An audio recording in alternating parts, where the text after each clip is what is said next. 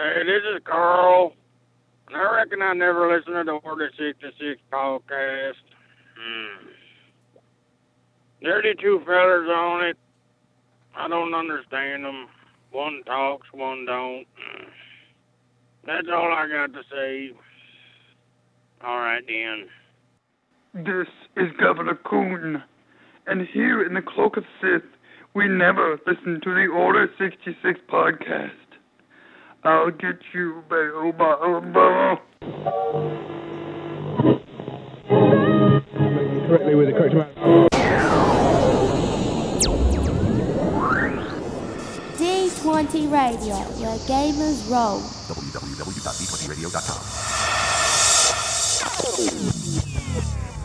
Execute Order 66.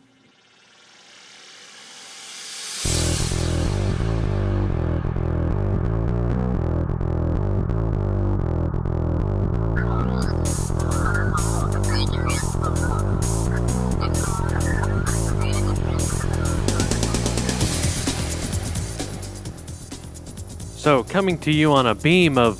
Wait a second, that's the wrong show. Wrong show. Huh. Okay. Well, we'll just say this is Sunday, August the 10th. Barely Sunday, August the 10th, 2008. Mm-hmm. And we are here for episode number 29 of the Order 66 podcast. I'm 29. GM Dave. What is up, Gamer Nation? I am GM Chris, and I am stupefied that we're sitting here doing the 29th episode of this uh, little uh, internet radio show devoted to uh, the glory that is Star Wars Saga Edition role playing. I know it, dude. We're talking almost about to ding 30. And what's really interesting is that you know that's probably going to be our Gen Con extravaganza episode 30. So I find that I find that very appropriate that uh, for episode 30 we're gonna we're gonna have that going on in uh, you know Right. uh, about a week's time. So Yep. And that's that- excitement. And that episode will be late. A little bit, yeah, Yeah. yeah. But we'll we'll we'll come to that. Yeah. But uh, yes, yes. So uh, we got a, lot of great stuff to talk about today, guys. We got a lot of cleanup to do, a lot of few things to talk about. We got some some great questions to answer, and a few things to, to delve into. Um, we really do want to get to it. But what do you say, Dave? Well, do we have some announcements? I believe that we do.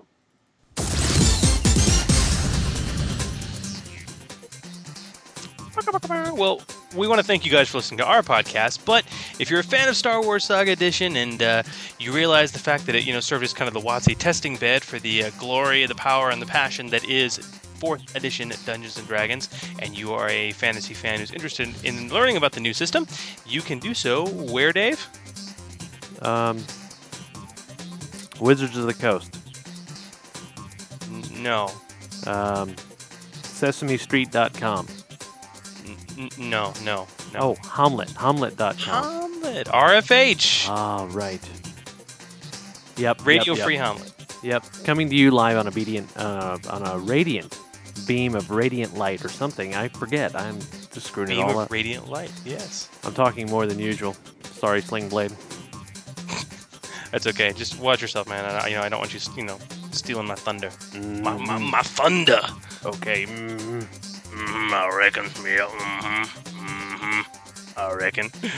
But you guys can check out our sister cast, Radio Free Hamlet. Uh, they have their sixth episode up and live, and um, you can link to it directly from d20radio.com, our website, where you can also log on to our forums at d20radio.com slash forums, and you can uh, join the Gamer Nation, get your voice heard, uh, post your thoughts about the cast, or ask any questions you'd like answered uh, by the Gamer Nation. We have a pretty amazingly supportive community uh, with a lot of great members and good moderators and uh, some very experienced folks to, to help a lot of people out. And of course, if you uh, want to throw your own Sling Blade impersonation up on the mix, or any other I Never Listen to the Order 66 podcast bumpers, uh, you can give us a call. Yes, Dave? Absolutely. 1 800 Be a Geek. No, I'm sorry. Here I am. Um, it's too early in the morning, man. It's far too early in the morning. And Yep. if you do call 100 to be a geek, yeah, you're not going to get us. You're probably not going to get anybody anymore, but anyway. 206 600 5872 or Loser. Loser, L-U-S-A. Funny how somebody referenced the loser line on the uh, forum. I thought that was pretty funny. Yeah. That's pretty good. Very, very good. Very good. And speaking of very good, Uh, the Ennies, uh, EN World Awards, uh, ha- have officially closed voting, and we hope you guys took our announcement to heart last week and went out and voted because our favorite role-playing game, Star Wars Saga Edition, has been nominated for four Ennies, the uh, creme de la creme of Internet RPG uh, gaming awards. And I don't know, man. I'm, you know, I'm going to be at Gen Con, and I, I hope our beloved game does well. There's a lot of amazing systems that got nominated for a lot of awards, but I mean, the results are going to be there at Gen Con, and I just can't wait, cannot wait to see. And then for the two of you that apparently nominated the Order 66 podcast for Best RPG Podcast, y'all are crazy. Yes. But you guys can check out uh, all the details on uh, that upcoming voting. We, we have the, uh, the link up on our website, of course, which is d20radio.com. And what else can be found at d20radio.com, Dave? Well, funny you should ask. I think you could find a link directly to D20 Radio Swag. Oh, the swag. And I Yes. saw the t shirt for the first time two, well, Saturday, today, whatever. You were wearing it, you were sporting it, and it looked Tight, wasn't it? Tight. Oh, yeah. It, yeah, it's really, really cool. Our, our t-shirts have our RD20 Radio logo on them, of course, um, which will actually be updated on our website at some point within the next year or seven, whenever you know Dave can make that three-minute change to uh, our HTML code. yeah. Yes. But uh, the, yeah, literally, the, the t-shirts have our, our logo on the front and on the back. Um, in, a, in a nice little Star Wars font, they say, "I never listened to the Order 66 podcast." Or, if you'd like, if you're an RFH fan, in, in a little fantasy Lord of the Rings font, it says, "I leveled up listening to Radio Free Hamlet," and you can choose which one you want. And uh, they're very cool t-shirts. We want to thank uh, the fine folks at CrazyCustomTees.com uh, for hooking us up and serving as our t-shirt provider. And uh, if you link from our site, you will go directly to the page they have set up for us with them uh, to order tees quickly, fast, and efficiently with our, our lovely logo on them. That's right, man. That's right. That's right. That's right. Yep. Hey, we have a winner. We have a winner. winner. That's right. The contest, the Build a Threat contest. Yo, Levin, winner. 11 winner. Um, uh, we, we had a lot of submissions for our Build a Threat contest, guys, uh, which ended obviously the, at the end of last month. And we had a, a lot of great design. And Dave, I, I mean, I'll let you do it. I, th- I think we're pretty pleased to announce, uh, you know, the winner. The winner, Dingleberry McGillicuddy. Yes, no, not really. No. The winner will be announced later in the show. After. Yeah, we want to spend some time on it, guys. So That's uh, keep listening. We'll get there. Uh, and uh, gosh, I guess a few things to add uh, before we leave our announcements, Dave. Um, sorry about the AdBrite, guys. Suck it. Aw, is someone a bit sore that we had to make him change all the AdBrite settings? Yeah. Twice. That's all right. Well, I, I should have never put them up there in the first place because I knew for sh- I, I, hell they annoyed me, and I'm the administrator of the freaking site. Oh well. Yeah, Some Oh, things well. are more important. some things are much more important, and those important things are fixed, and so now we shouldn't have any ad problems on the site whatsoever. But with that, guys, uh, we, we, we are in desperate need of, of trying to make revenue for the podcast. Um, I mean, the, the listenership is just growing and growing, and, and the, the server bill she be a climbing. And uh, as a result, uh, we would absolutely love it if you guys, uh, you know, got a little pocket change. You wanted to maybe go and purchase a T-shirt uh, from the website. That would be a, an amazing help uh, to help us keep this little podcast running, as well as our wonderful forums.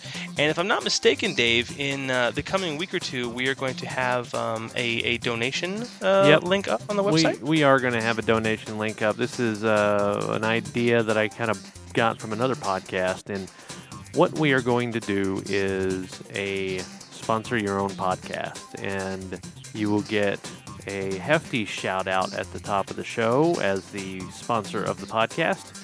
And, you know, maybe five, ten bucks, who knows, a little donation. Nothing major, just enough to keep the uh, bandwidth flowing through the pipes. Twould be nice. Twould be very nice. And uh, a more, more twould be nices, Dave. I, What I would got that be? I, I got a I got a fever. And the only And the only The only prescription is Gen Con. more cowbell. Oh, sorry.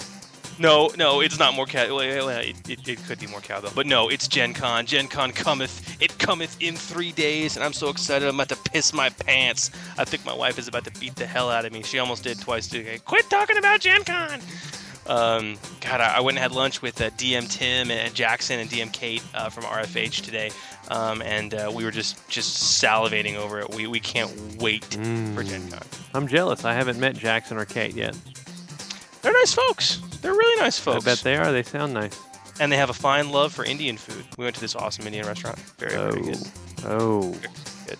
And for those of you who are going to be at Gen Con and want to uh, perchance run into either any of the RFH crew or myself, uh, as we said last week, we will have specialty swag, secret specialty swag just for the Oh. folks who are going to be at Gen Con. All you got to do is stop by, say hi to me. If you're a D20 radio listener, say hi to Tim. If you're an RFH listener, and we will give you your free swag, and you will enjoy it That's right, by golly.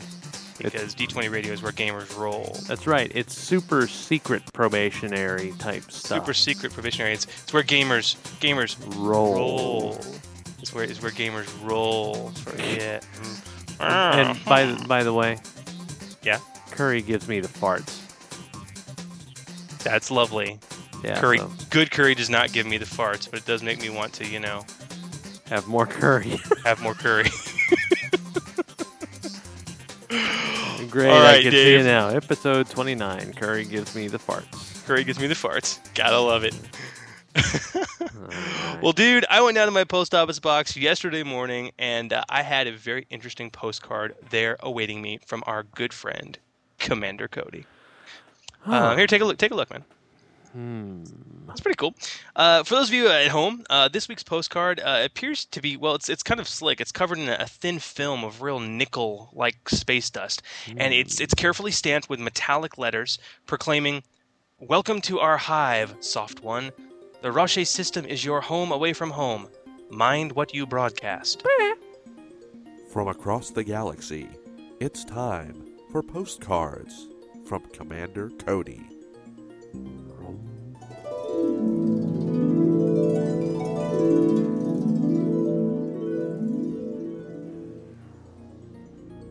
Dear GM Dave and GM Chris. Hey guys. It's been a rather boring week, as my squad is helping a local Imperial governor blockade an asteroid belt. An asteroid belt, can you believe it? We're hiding in the Roche system, where the Empire is apparently convinced that the rebel scum is hiding out among the asteroids, building some kind of new ship prototype. All a bunch of nonsense if you ask me. Those rebels couldn't put together a four-piece jigsaw puzzle. If this governor, Nothos is his name, isn't careful, he'll get down commander. But the Roche system is kind of creepy. To be frank, it, it really creeps me out a lot. It's home to the Verpine, a strange species of humanoid-shaped insect. Now, they live in hives built into the asteroids and claim to be amazing shipbuilders, though everyone knows aliens can't build ships like we can. but the buggers fire us up because they seem to be able to tap into our radio communications, even between our trooper helmets, and all without the use of technology. I think it's got something to do with those strange antennae on the back of their head. They're twitching constantly, like they're carrying on conversations that we just can't hear. It's getting so Clone can't even have a private conversation with his vat brother anymore. Well, listen, guys, I've got to go. We're bombing another asteroid cluster nearby in the next hour. Gotta make sure Governor Nothos gets his mysterious rebels. I'll write to you guys later. Long live the Empire! Friend, Commander Cody. Nice. Nice, very nice. Have you ever have you ever uh, met one of the Verpine, Dave? Uh, I, I used to hunt them for sport. Really? Yeah. The rebel sympathizer used to hunt the Verpine for sport. Hey, you'd be surprised at some of the things I do. I understand you're a man who lives on the edge, dude. Your wife was telling me you ran a yellow light yesterday. All right, where did that come from? That came out of a movie or something. No, remember. that came out of your wife telling me you you live on the edge because you ran a yellow light yesterday. oh dear, yeah. So I, I so I'd be surprised at some of the things you do, huh? Oh no, not really. Not really. Nope. Okay. Oh, eight no, no, no crazy, uh, no crazy skeletons in your closet. No, uh, no dark Sith robes or, or red lightsaber hiding up your sleeve. You know, the whole time you're in the Senate or something like that. You know, Oh, aside nothing you, the, nothing you want to tell me. Aside from the skeleton that's actually in my closet. No. You, you, you actually have a skeleton in your closet. Yeah, but I mean, he's been there for several years, and the smell's already passed because it's decomposed. No Oh. big deal. I didn't like him anyway.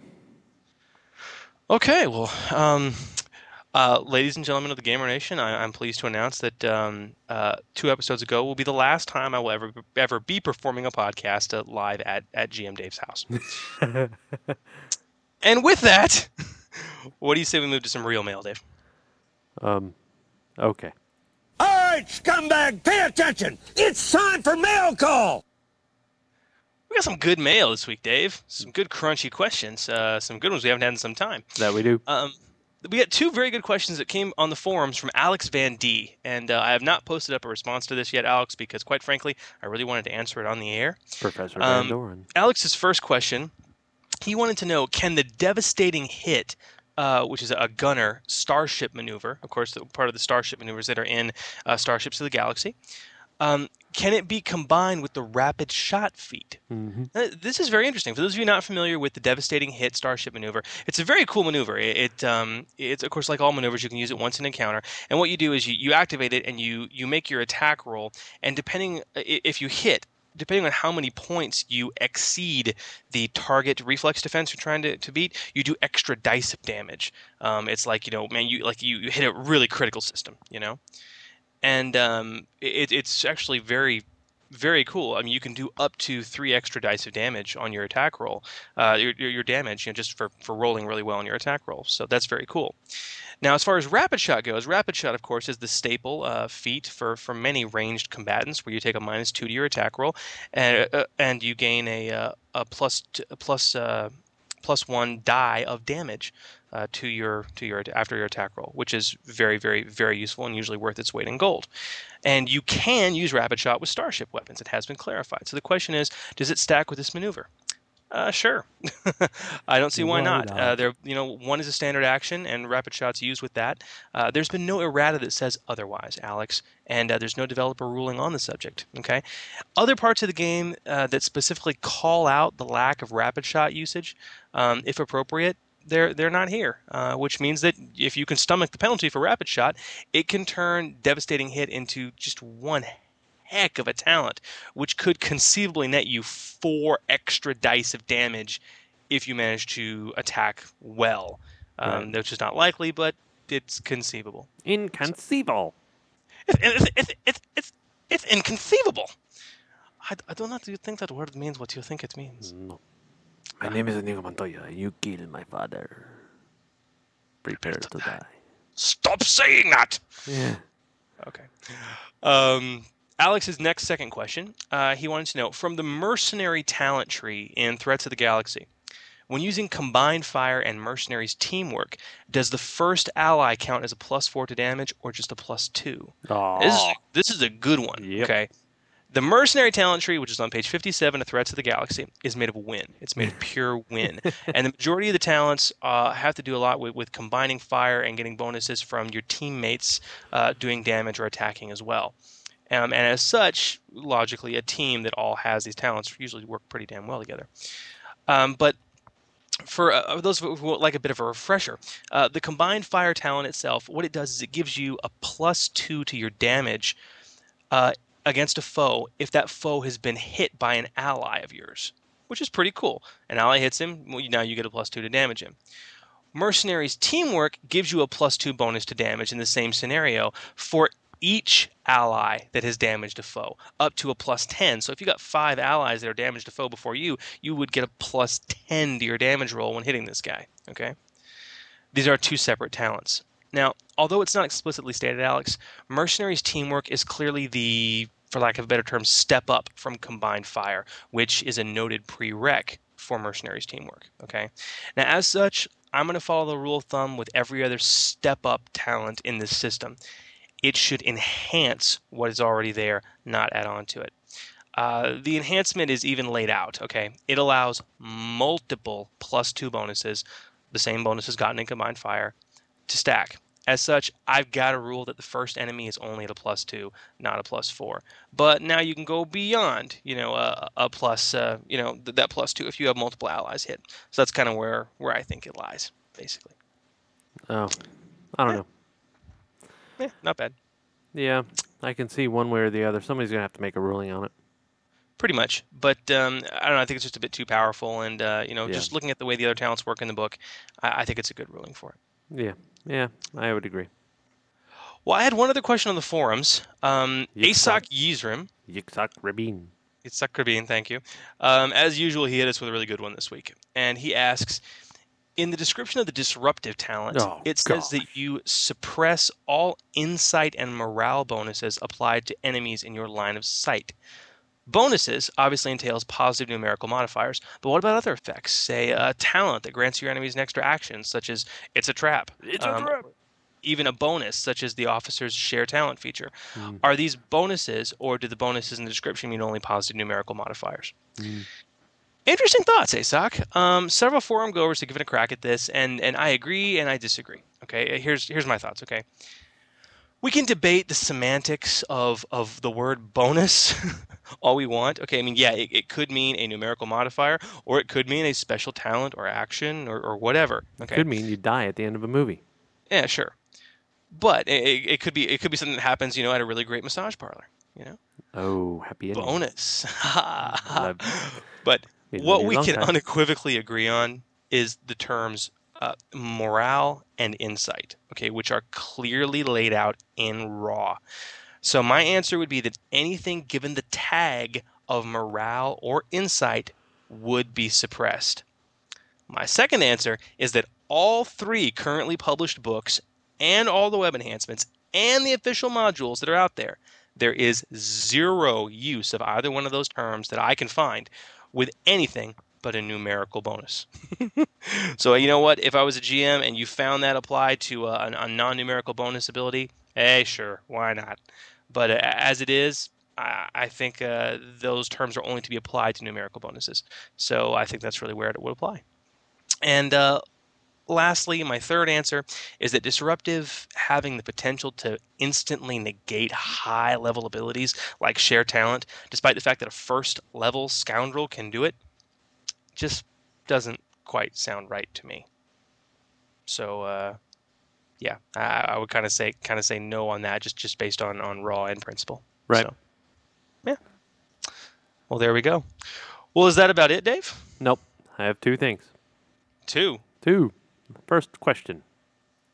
Hey guys, GM Brev, got a question for you. I always have my questions on my drives too. Isn't that great? Don't have my book in front of me, but I was kind of looking at feats and everything, just having a little bit of fun. And from the first, from what I hear, his boss tells me, it seems to be the only time that he actually uses that squash is when he's in the car.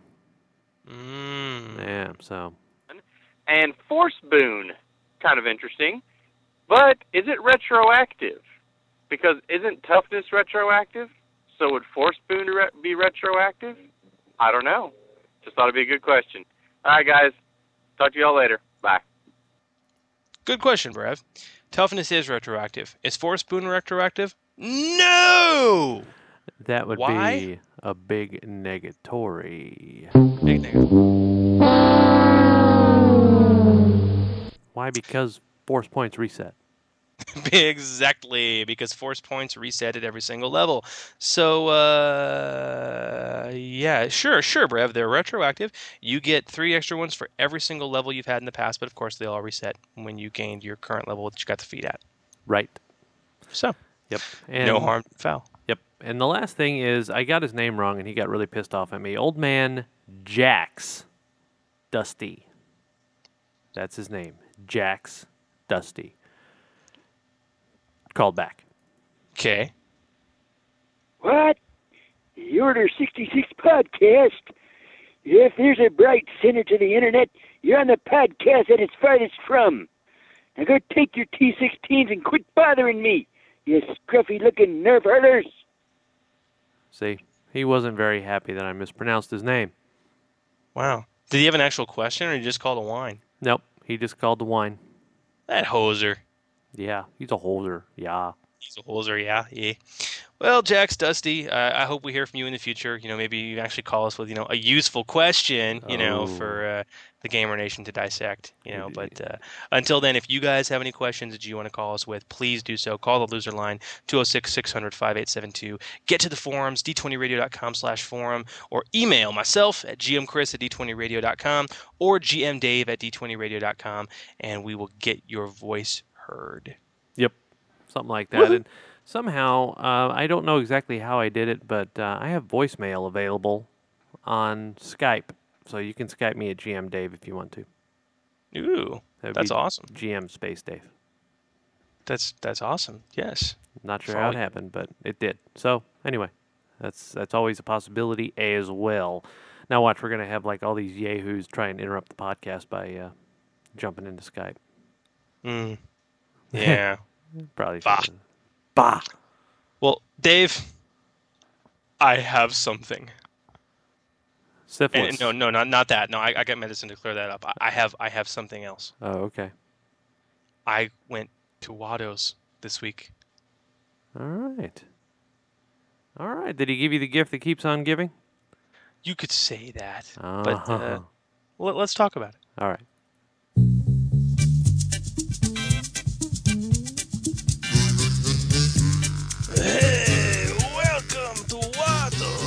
This is Watto for Watto's Bargain Basement, and I want you to come on down to Tatooine this week for our big special sale.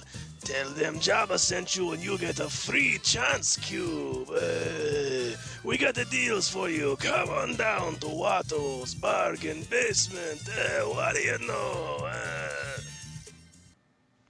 Ah, Dave. Ever since I was a young lad of, oh well, you know, co- A college age, lad? I- I've I've I've desired to have an item in my possession that I now have, thanks to hmm. Watto and the fine folks at Wizards of the Coast Web Support. We're gonna take the long way today, Padme.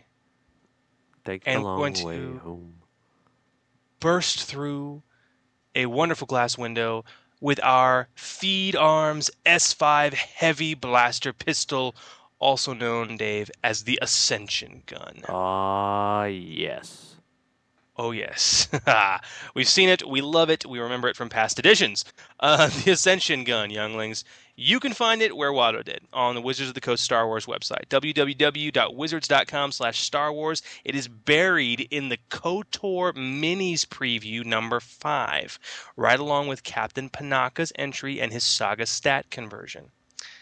Uh, the, the Theed Arms S5, it's really more of a, it's more than just a heavy blaster pistol, though, uh, which it is, okay? Uh, this versatile unit contains n- not only 10 micro darts, but it has an Ascension attachment that can be fitted with two 20 meter liquid cable dispensers. Um, firing the Ascension attachment towards a targeted surface up to eight squares away, uh, it will immediately grab hold and can lift 500 kilos, Dave. Dude. Utter, ooh, a nice yawn. Are you tired? Yeah. It's one Are in you the not morning. excited by the ex- by the Ascension gun? I am excited, but I'm tired. Okay, well, don't be too tired. All right, sorry. It's rude. You know, we got a podcast going on. I know. You're making me feel bad. I know, but you asked me a question in the middle of a yawn, dude. Dude. See, that, that one word can be used for so many things. Dude. dude, dude, dude, dude. So many emotions. Yep. You just many- conveyed them all right there. All out. And I'll be screaming "dude" when I'm being, you know, hauled up. My, my my slovenly butt is hauled up through the air with the with the Ascension gun, uh Uh-huh. since it can pull 500 kilos. That Utterly amazing. That'll barely lift me up. Well, at least it can lift you up. Uh, but uh, honestly, this is just a really cool weapon. Um, the micro darts, guys, are nothing to sneeze at either. Uh, they deal only minimal damage, but they contain a, the nasty paralytic poison that's noted on page 255 of the core rulebook. And so, bottom line, this is a heavy blaster pistol, which packs a wallop on its own, man. Three die eight's nothing to sneeze at. Oh no. And it has been outfitted by Theed Arms to serve as a utility tool and an amazing defensive weapon that can capture a foe alive or blow them the hell away. Uh, so the question: How do you get one of these babies? Well, I'm assuming be a member of the Theed military, apparently, because no cost or even weight is listed for it. Uh, Watto cut me a deal that I'll probably regret later. Yeah. But for now, I am Batman. Speaking of Batman, Yes. was there supposed to be something at the end of the credits? Oh, for Dark Knight? Yeah. Oh, your guess is as good as mine. I'm I'm so angry. Did I tell you what, what happened? Yes, uh, yes. You have to tell the Gamer Nation this because this is such a uh, this is such a sad story. We're going to go ahead and kick off the sad music. Well, I I went to go watch The Dark Knight with my wife. And and it was a great movie and it was really great and Heath Ledger was awesome and, and every performance was just really great. And and I was really enjoying the movie. And then it it must have been about five or six minutes before the end of the film when when Harvey Dent broke out of the hospital and, and kidnapped the commissioner's family. And he and Batman got into it and got shoved off the edge of that building and they landed. But everything was okay. I was so happy. And then and then I watched as as Batman and the commissioner were talking about about Harvey Dent and, and how his reputation was ruined. And the power cut out in the theater. uh, some asshole, forgive my French, uh, I, I use the term strongly because that's how angry I am, hit a transformer and took out about two city blocks. Uh, we did get a rain check, but I, I just have not been back to the theater to go watch the last six minutes of The Dark Knight. What everyone is telling me has been the greatest superhero movie ever made, ever in the history of anything, and I missed the last six minutes of it. And I'm a sad panda, Yeah.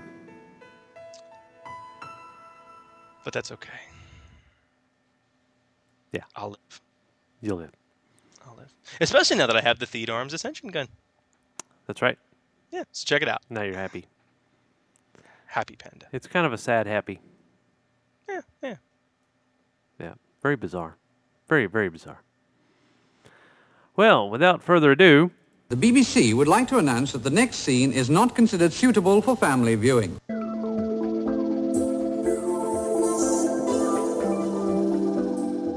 And now, Dark Thoughts with Twi'lek Goodness. I sometimes wonder what stormtroopers look like underneath their armor. But then I realize I wonder that about every guy who wears a codpiece. This has been Dark Thoughts with Twi'lek Goodness.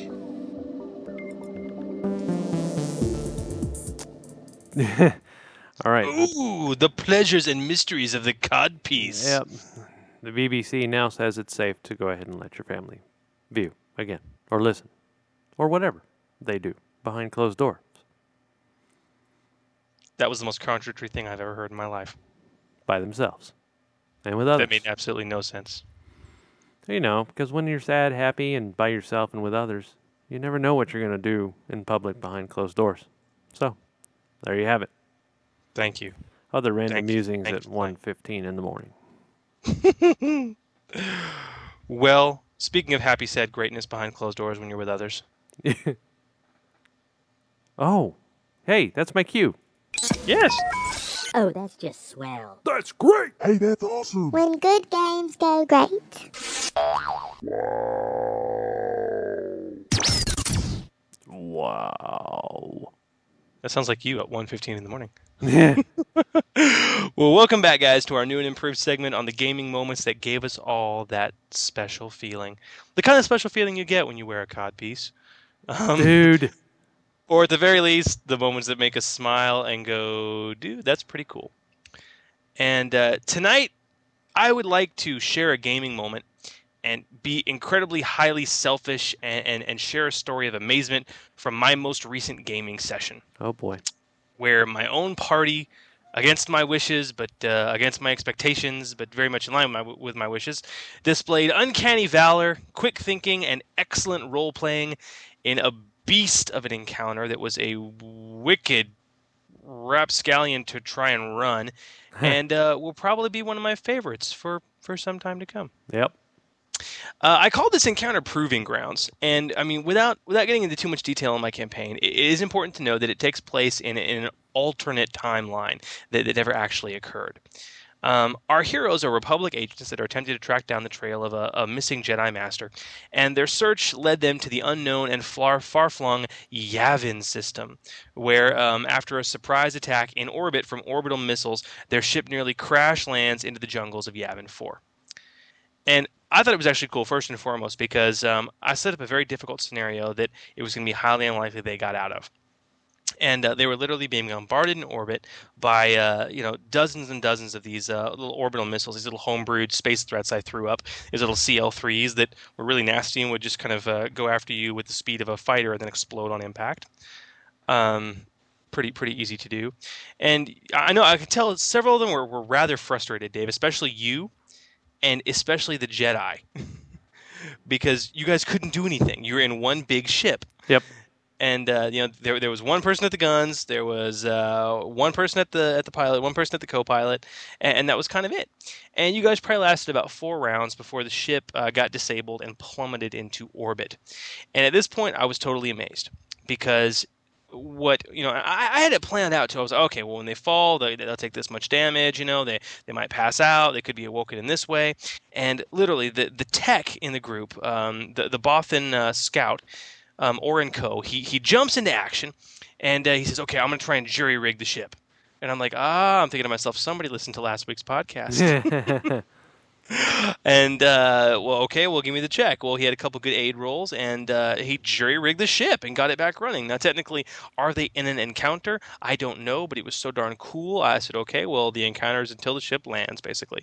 So they got it back up and running, and uh, a few good pilot checks later, they managed to land wounded, um, but at least uh, intact in the middle of the jungles of Yavin Four and uh, that was a very a very interesting thing, and um, I, I, like in the mood too. I, I, am using music in this campaign, which I, I don't do very often, but uh, a lot of you guys out there have encouraged me. So I got I got the, I grew a pair and got my nerves up and decided to uh, to put together a soundtrack for my sessions. And um, you know, so the, the players are stepping off the ship into this steamy, steamy jungle of, of Yavin, and there's the sounds of wild creatures flying overhead and rummaging through the brush, and Woolamanders swinging through the trees, and there's this deep, you know, sort of tribal jungle scary music playing in the background. And um, you guys got lost for a little while. Yeah, we did. hold and hold on for a second. I speaking about the music. Uh. At this point now, something would be missing if I was to game without a soundtrack. Really? As crazy as that sounds, it is it is now as ingrained in our what would you call it? I don't even know. I don't even know what the word is. Anyway, it's part of our experience. It's it's just it's almost an expectation now that if I showed up at somebody's D and D campaign and they didn't have something, I'd be like, "What the hell, JC?" Hmm. Well, I can't promise I'm going to do it for every campaign, Dave. It's about an hour or two of work for each session that I, you know, could be doing something else. Sure. But if for for a flagship campaign, I, I highly recommend it. Um, like like my current one, it it's it I love it too. It's been it's, been, proven it's it's worth its weight. Right. Well, you guys, I mean, you guys tried around the jungles for a while of Yavin. You fought uh, some piranha beetles, you know, that I homebrewed up, um, and finally you got into an altercation with a pack of Nexu, um, which yeah. aren't even native to Yavin, but alternate timeline. Go with it. Uh, and uh, you guys, you know, were actually, I, I, mean, I was totally amazed for you, uh, ready for you guys just to get the crap kicked out of you. You got ambushed by a pack of three Nexu. They're CR fives. You guys were level what three? Three. And um, yeah, but the Wookie, the Wookie critted one of them. Yeah, you took one down in one hit with yeah. your vibro axe. I was very impressed and and so there was there was that, and they pretty much cleaned up house, more or less, only to discover that they had interrupted a uh, a hunt of the Nexu by a nearby primitive tribe of ancient Massassi warriors mm. that have been hiding on Yavin for millennia. And uh, long story short, some very interesting attempts at communication with no one being able to speak the language um, ended in some wonderful perception checks and some amazing persuasion checks on the behalf of our noble Ula, who uh, pretty much convinced them to, to take take me to your leader, more or less. And uh, you guys you know, trekked through the jungle for several hours and arrived at the base of this ancient Massassi temple, where there was this, you know, pretty much permanent village set up. Uh, consisting of huts raised on you know very large poles and platforms where the villagers would sleep at night, almost as if to you know avoid things that were in the jungle. And um, you know hundreds and hundreds of, of these Massassi all around. And you guys were were led into this massive temple complex, you know these ruins where you finally met the chief. And uh, I mean, I, if I recall correctly, I mean, you. I mean, what, were- what were your initial impressions of that, Dave? I mean, I mean, were you were you worried at all? Were you curious? What was uh, what was going through the character's mind? Um, I was thinking to myself that this was very much like the Ewok thing on Endor.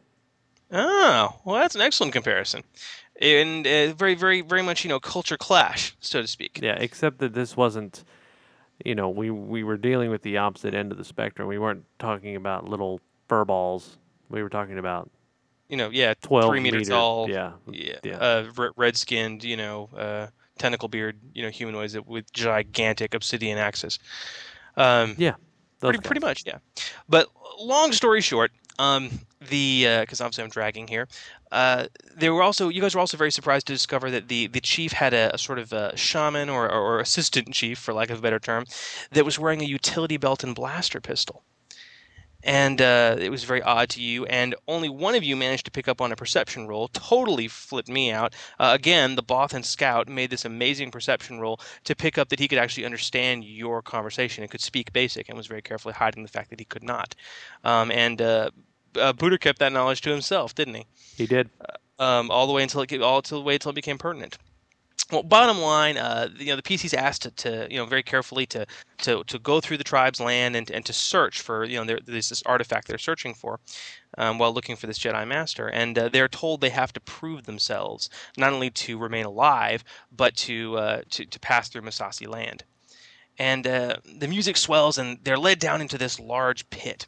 And this is where the encounter really begins, and why it was an absolute beast to run uh, they're encouraged to choose one champion, which of course, Dave Wookie was the Wookie. Uh, it- it's very clear that they're they're led into sort of a gladi- gladiatorial arena, very cr- cru- crude and primitive arena, and this massive three and a half meter tall Massassi warrior comes uh, lurching out of a, a nearby hut and you know, drops down into the pit, roars, and does a, a King Kong on his chest, and of course the Wookie gets into it too. And here's where it totally amazes me. Okay. Dave, you've spent a lot of time building up your character. All right, you have the right armor, you have the right weapons, you, you know how to use them very effective to a, very effectively to devastating consequences. Right. And this guy, who is carrying a very large sword uh, made of what looks to be a crude type of steel and armor, uh, you know, very primitive armor, strips it off, tosses his weapon to the side, wearing nothing but more or less a loincloth, and barehanded, he motions to you forward and challenges you while roaring defiantly and the crowd's cheering. And you don't even hesitate man. You you rip off your own armor. You take your weapon that you have all your feats with and all your talents and you toss it to the side and you proceed to go toe to toe with this guy fist fighting wise. And you don't have the martial arts talents uh, or, or, or martial arts feats. Right. um, it's just your your D4 and, and of course your massive strength. But uh, I, I was just totally impressed. You didn't even didn't even phase you. You just didn't even think twice. It was the role playing thing to do, and you did it. It was um, fun. I mean, gosh, it, that that alone just impressed the living heck out of me. And it helped that I got a crit in there too. You got you got like two or three crits during that fight. That was very cool. But well, that's great. So the rest of the party's sitting around going ho hum ho hum. Okay, well this is going to be a one on one fight. We'll sit here and look pretty. Well, a first round into this combat, and all these Massassi are around cheering. Uh, a few well well done perception rolls notice that the uh, the advisor, the uh, shaman from earlier, um, is off to the side, motioning to a, a group of Massassi scout hunter warrior people with with bows, and uh, motioning, making very obvious motions to the Wookiee in the pit, and uh, you know running a finger across his throat, and uh, they nod very quickly and proceed to move to take sniper positions in the huts that overlook the area. Um, and so does he, and start to draw his his uh, blaster pistol. And so the players are in a situation where they're under guard, okay, more or less. But you know everyone seems to be watching the fight at this point. Now, Dave, you knew what was going on, but you steadfastly kept your character involved on the fight because you know that's what your character would do. Right. And plus, you you were raging by that point, weren't you? Yes. Okay. So Wookie Rage, all out. Well, these guys proceed to. It was just incredible teamwork, the most amazing thing I'd ever seen. We have a soldier in the party, a Jedi, a scoundrel, um, a scout, and a noble. They were still just watching all this. Okay. Well, first round he can. The scoundrel just immediately makes a distraction. Um, in fact, re-rolls it because he's a Twi'lek, uh, his deception roll, and uses stealth to slink away from the guards and go, you know, try and, and, and catch these guys that are going to start some crap. Um, the rest of them, uh, the scout does the same thing, but the Jedi and the soldier, they're kind of stuck there. The noble, uh, taking a cue, immediately turns to the chief and the guards and uh, distracts them um, with, with, an amazing deception check, just just to make a distraction. And at the time, she she looks at me and she says, "Okay, I, I know that you can make a distraction to hide. Can I make a distraction for them to hide, to stealth away?" And uh, according to Raw, no. But gosh, I, I, can't see any reason why you wouldn't be able to do that. It makes good sense to me. It might be a little bit harder, so I upped the, the DC a bit, um, and she still managed to pull it off, and it worked beautifully. And pretty soon, all you guys had slunk off, and she's sitting there, you know, shaking her leku at the. yeah. at the chief and uh, staring down at the fight that's going on. And this turned. I mean, how long was that? Was that encounter, Dave? It was like twenty rounds. It was long, dude. It was long. By that, I mean we had guys in all the in all the little um, sniper positions coming up behind. Uh, they wound up in firefights. We had all kinds of. The Wookiee had a freaking arrow stuck out of his back, and yeah, these, these guys start sniping at the Wookiees. Uh, the P- the PCs are, are running up these these little rickety ladders to try and get to these sniping positions to take people out. The Massassi are going crazy. They're starting to atta- attack. The Chief is going nuts. He's starting to attack. And uh, all the while, the Noble is trying to convince him that everything's okay, and uh, she eventually does. And at the same time, most amazing, managed to look at one of the uh, more dangerous Massassi and actually intimidate him out of the fight, um, Yeah. even despite the overwhelming odds, which Yeah. uh, amazed the heck out of me. Yep. Um, and, and in the end, it was it was just this massive, massive fight. Now, the one element of this story that I guess I haven't mentioned is that you guys had uh, Frida with you, a seven-year-old Rodian girl, Right. um, and who's just kind of part of the plot and has really clung on to the Wookiee. Well, the Jedi's watching Frida, and Frida gets shot by an arrow, and she actually goes unconscious. Um, I actually had to spend her only force point to keep her from dying, and because obviously, obviously I'm going to be seeing her. And our our scoundrel, our force sensitive scoundrel Jedi, um, played by GM Brev, he's gosh, what was he? Six squares up, seven, eh, six or eight squares up uh, off the ground in the middle of this hut. Sees it go down, turns around, battle strikes, and and I think didn't he like he rolled like a rolled super high, he rolled like a twenty and he's used the force check. Right. Okay. Kills this Massassi warrior he's fighting in one blow.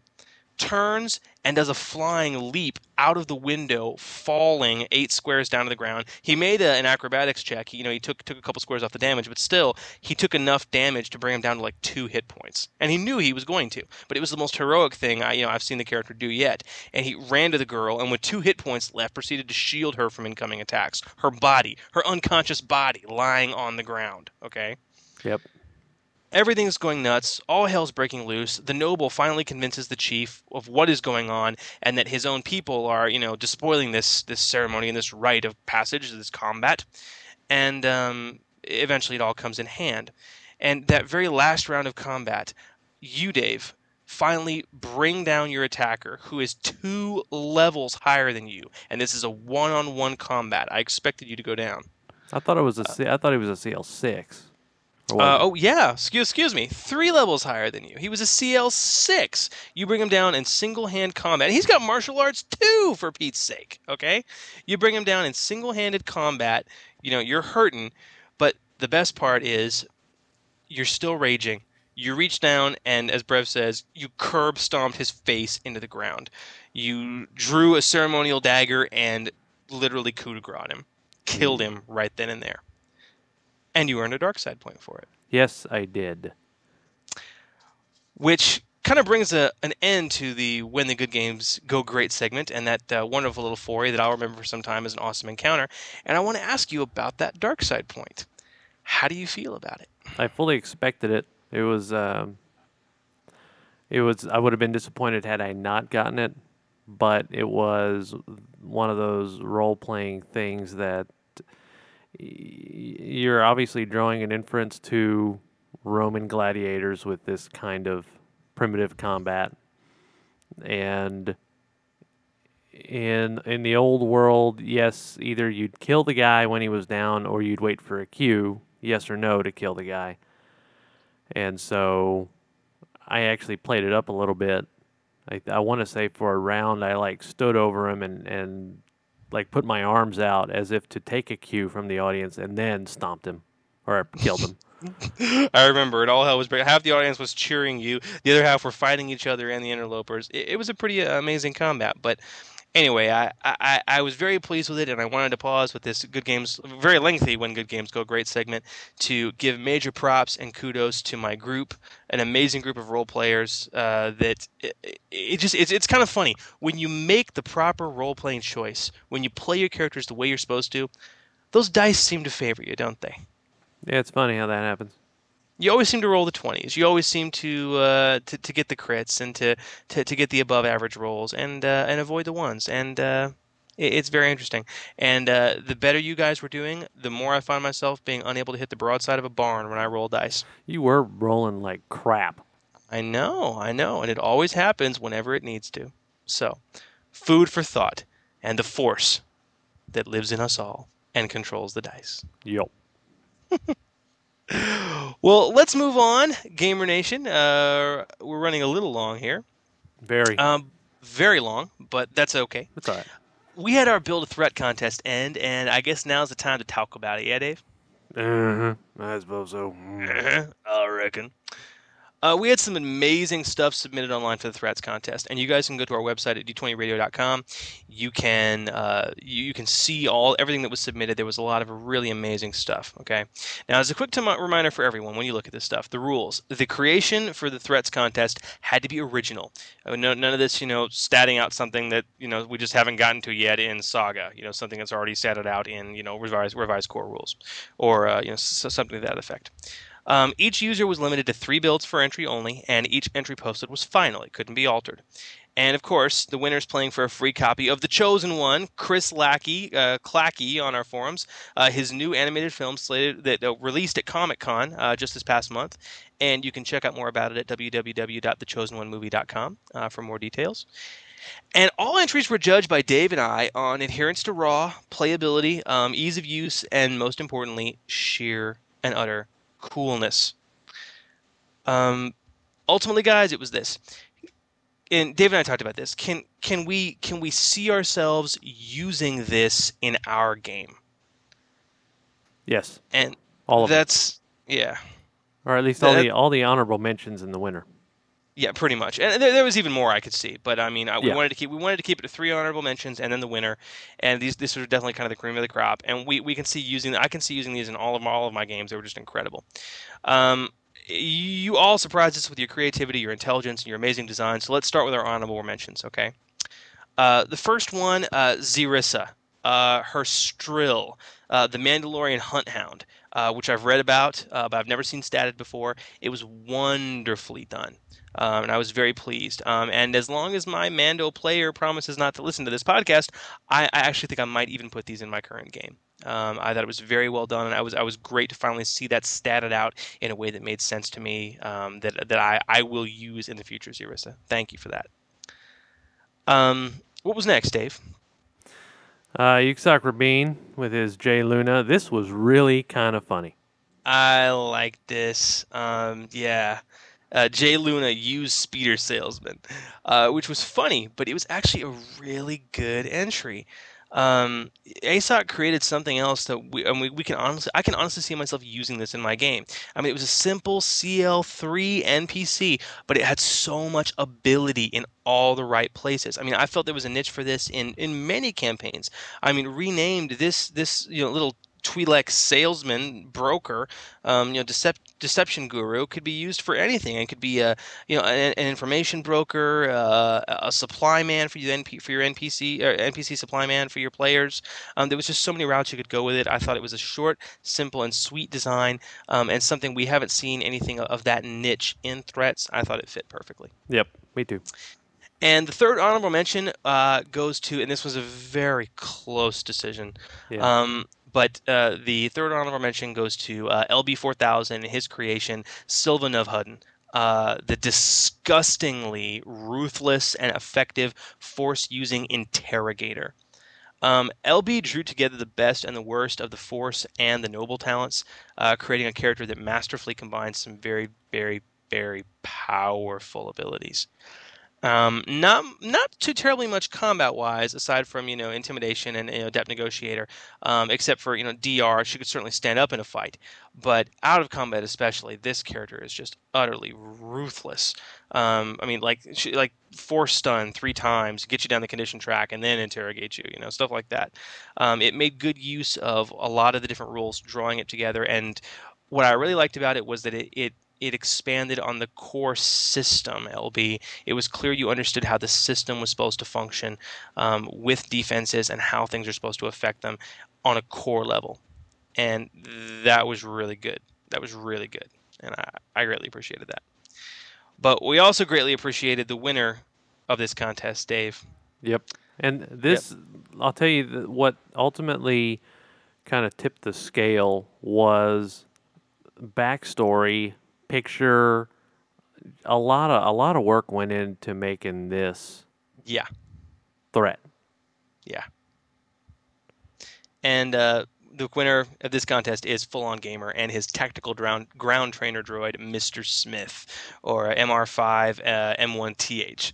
Uh, th- I mean, this is a nightmare of droid creation goodness. He is completely raw, legal, and not even as broken as he could be. Uh, but using every dirty, underhanded trick in the droid uh, creation book, uh, coupled with fun, unique design and personality. Um, I mean, uh, Mr. Smith has a smattering of HK47 mixed with Clint Eastwood, Yeah. mixed with Master Chief. Um, uh, Blaster using And excellence. the Terminator. yeah, and the, and the Terminator, of course. Uh, I mean, just l- blaster use, a multitude of, of true utilitarian and versatile combat options that can be used in multiple scenarios, and just a bottom line cool ass concept. Uh, really won this for you full on. So be happy, man. Uh, we're going to get the DVD to you. Uh, we're going to contact you by email and uh, get a good shipping address. And uh, with Clackey's help, you are the proud owner, uh, soon to be, of a brand new DVD. Woohoo! Woohoo! Be happy. Yeah. Good job, man. Good job. Well, Dave, with that, um, I- I'm a little worried. I mean, have you have you heard from TK at all? I know he's been he was out of commission last week, uh, Nope. really not able to talk. But I, I heard I got a little telegram that he was doing a little bit better. yeah, I've, I've heard the same thing. I haven't actually talked to him, but we're going to try and get in touch with him here in a second. I suppose. Okay, well- you want to I give mean, it yeah. a I mean, shot? d- if- I mean, do, is he still is he still at the at the you know Imperial Center Hospital? I mean, has he moved at all? I don't know. I, I I don't know wherever he is. He's not supposed to be there, and he's not as his post. I can just guarantee you that. But Oh. Well, we will that's that, that's the guy that goes without saying, though. Yep, we will attempt communication with the uh, aforementioned TK four two one here forthwith and right now. Got a bad feeling about this, Dave. It's a good thing you said that. Okay. Well, there we go. TK four two one. Do you copy? See, I knew it. I knew he wasn't going to be there. TK four two one. Do you copy? Well, hey man, how the hell you doing, Ozer? Well, I'm back, son. I'm back in the saddle, kinda. kinda. Oh, man, whew, my rehab has been something else. I'll tell you what, buddy. I will tell you what. And hey, I, I just want to say right now, I just want to say, Twi'lek goodness. You can check out my cod piece anytime, sister. Oh Lord. Uh, Anytime. Woo! speaking of that, how is the old dingus? Uh, well, uh, well, you know, uh, I don't I don't want to talk about it too much. Not not not on the air with all, all these folk listening, but uh, it, it's it's it's it's, a, it's on the up and up if, if you know what I mean. It's it's pretty good, man. I, I feel like a new man all over again. I swear, this has been a real a real liberating experience for me. You know, I feel like I've I've moved to a new level in life with this uh, this experience that I've had and, and gained, and uh, I don't know, man. I, I just I just found myself being able to just do things better than I could do before and handle things better than I could, and you know, I don't know why, man. I'm just you know uh, across the board, I just I just feel like I'm a I'm a better person than I once was. Good. I'm glad.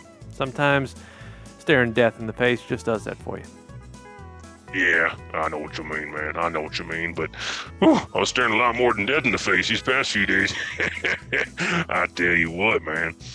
But I'm supposed to be checking out tomorrow, man. I don't know. I really ain't looking forward to getting back to duty, you know. But uh, a uniform calls, man, and a good servant of the Empire, he does not say no. All right. Well, very good, sir. All right, hosers. Well, uh, it's good to hear from y'all. I want to go. I want to try to hook me up at least one more, one of them sponge baths before I leave here. Of course, one of those sponge baths. Yeah. Oh yeah, You wouldn't be you if you weren't taking the got sponge these bath. Rodian nurses, man. These Rodian nurses, man. Have none of them. No, no, no, none others give you sponge baths, but damn, if you ever laid up in the hospital, they got these little suctiony cups on the end of their fingers, man. Ooh, buddy. All right. That sounds good. Later, hosers. All right, man. Wow, that guy's a mess. I'm sad and dismayed that he's actually back. oh well. Well, Well, we Dave, you were saying? Nothing. I was just gonna say, we can go ahead and step into the bay now. On that note. Oh, most definitely. Yeah, most definitely. Most definitely. Most definitely. Can learn a lot from Coach Mata. Most definitely.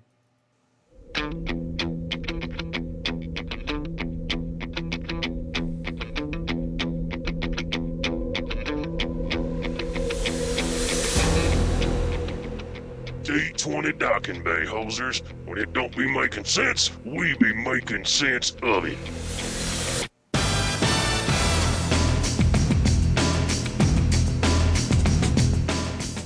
That's right, boys and girls.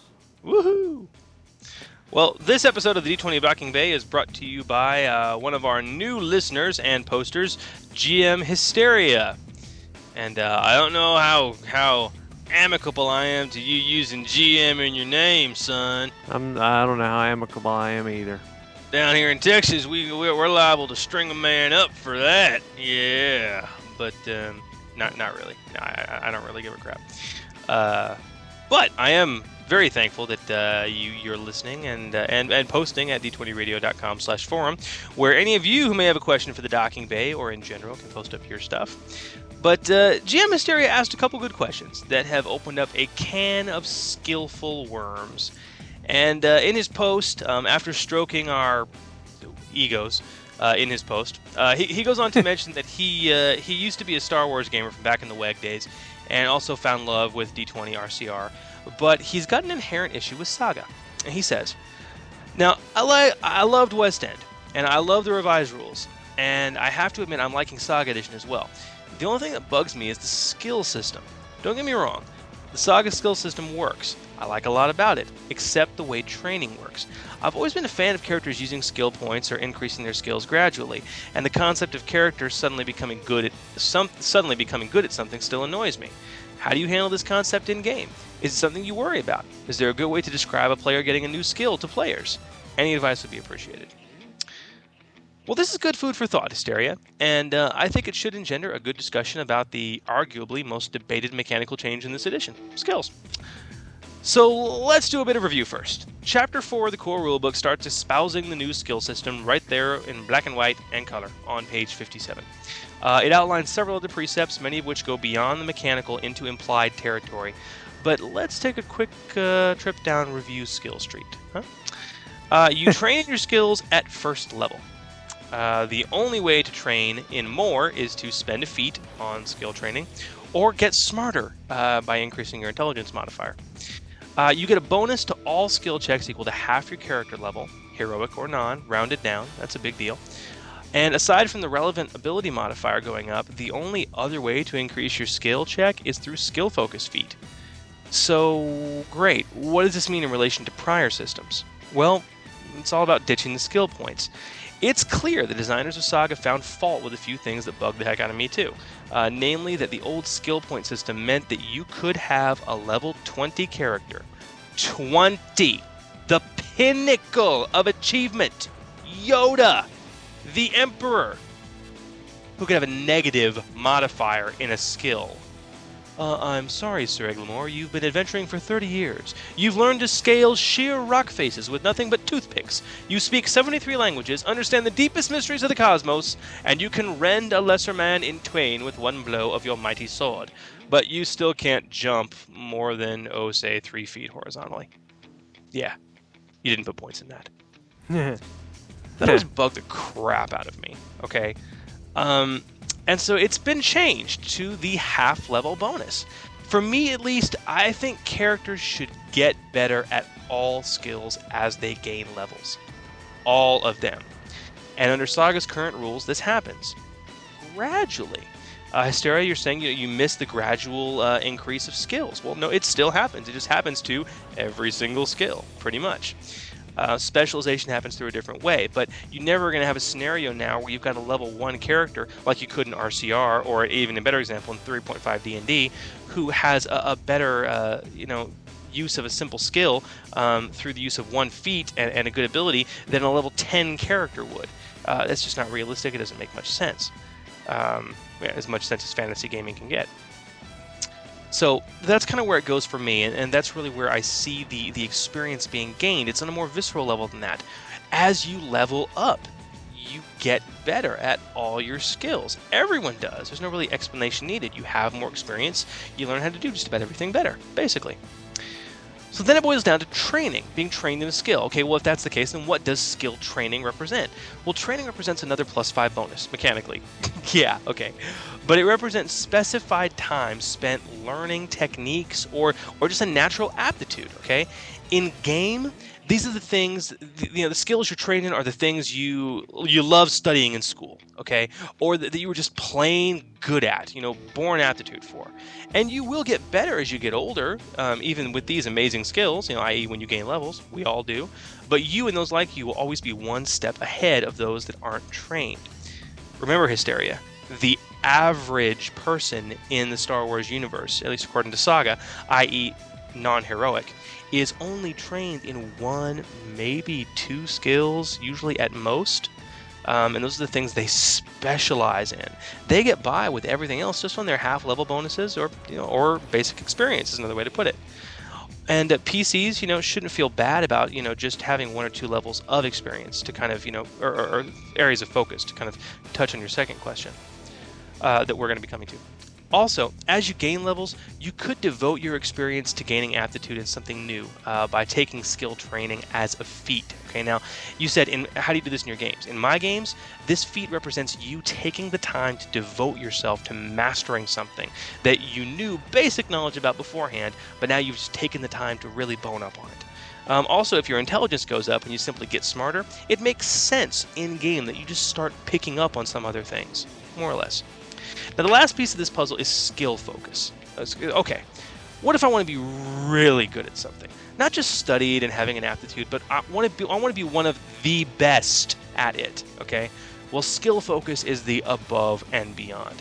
In my games, it represents a hardcore drive to be the absolute best or an innate gifted state that few can ever hope to grasp. Um, and that's kind of how I represent it in my games. But, you know, all skills are not meant to have plus 15s to them, alright? My best guide, dude, is to look at the developer created NPCs in the modules and the published books. Many of these, they're they're trained in two or three skills, even at higher levels. I'm prepping the the Darth Revan module for Gen Con right now, getting my stuff together. I don't want to leak anything, but I'm telling you, I'm looking at the PCs right now. They're ninth level, and they're you know trained in two, three, you know, I mean maybe maybe four or five skills if they're the noble or the scout. Okay, I mean nothing huge, and their pluses are not very very too terribly high, and it's okay. They still kick butt. most folks get by on their ever gradually increasing half level bonus. That's it. But for others, skills are what's really important. And Hysteria follows up his question with I was trying to come up with a threat for your Threats of the Galaxy contest, and I was creating characters. I realized many of them were becoming skill whores. Is being trained in skills all that important in Saga Edition, or should I devote more character builds to feats and talents? Well, dude, that is the question, and the heart of what we've been talking about just now. I mean, dude, frankly, my answer is to build a skillful character if you want one. I mean, that's kind of a lame answer, I know, but the bottom line is that, with the notable exception of the Scout, most skillful characters don't have great combat ability, and vice versa. But you know what? Both things are needed in a campaign, or they should be at least. What you devote your character choices to is the heart of your character, and if you are making a skill monkey, there's nothing wrong with that. If not, then revel in a system that accurately sacrifices skillfulness for the ability to lay the beat down on things. Hard. Word. To your To your mother. uh, you owe me a Coke, Jinx. Ah, beat you to it. Haha. and with that, I am off to go, uh, not go to bed, and uh, prep some more stuff for Gen Con. so, man. peace, love, and good gaming. And keep them dice rolling. This is the Tactical Ground Trainer, M5, uh, MR5M1TH. You can call me Mr. Smith. You know what I really hate? Podcasts. Like the Ponzi bastards with too much time and no supervisions over at Order 66. I never listen to them. D20 Radio, where gamers roll. www.d20radio.com. This podcast and related websites are not endorsed by Lucasfilm Limited, 20th Century Fox, or Wizards of the Coast, and are intended for entertainment and informational purposes only. The official Star Wars site can be found at starwars.com. The official Wizards of the Coast site can be found at wizards.com. Star Wars, the Star Wars logo, D20 logo, D20 system references, all names, pictures of Star Wars characters, vehicles, and any other Star Wars related items are registered trademarks and or copyright of Lucasfilm Limited, Wizards of the Coast, or their respective trademark and copyright holders. All original content of this podcast and its related website, including graphical, textual, audio, and visual information, is the intellectual property of the Order 66 podcast.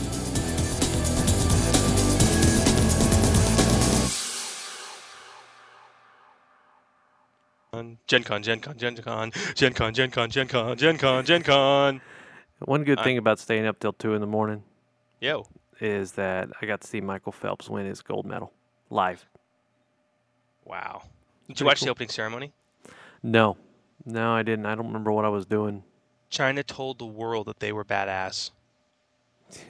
All right. It was eerie, man. The, no, the, seriously, the eeriest part to me was there was a part where they had probably 10,000 martial artists out in the arena, and they were all doing kata, good kata, simultaneously. And it was beautiful. But at the same time, I paused to consider the underlying statement they were making.